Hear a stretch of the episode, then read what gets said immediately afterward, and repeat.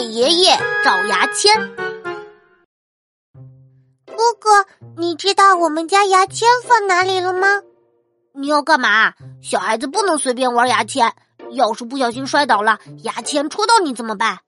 我当然知道了，我去给爷爷找牙签。爷爷的牙齿都掉的只剩一颗了，都是靠假牙吃饭，他不需要牙签啊。谁说的？刚刚爷爷吃饭就被卡住了。多多，不能骗人。爷爷吃饭要是假牙被卡住了，他可以直接取下来清洗呀。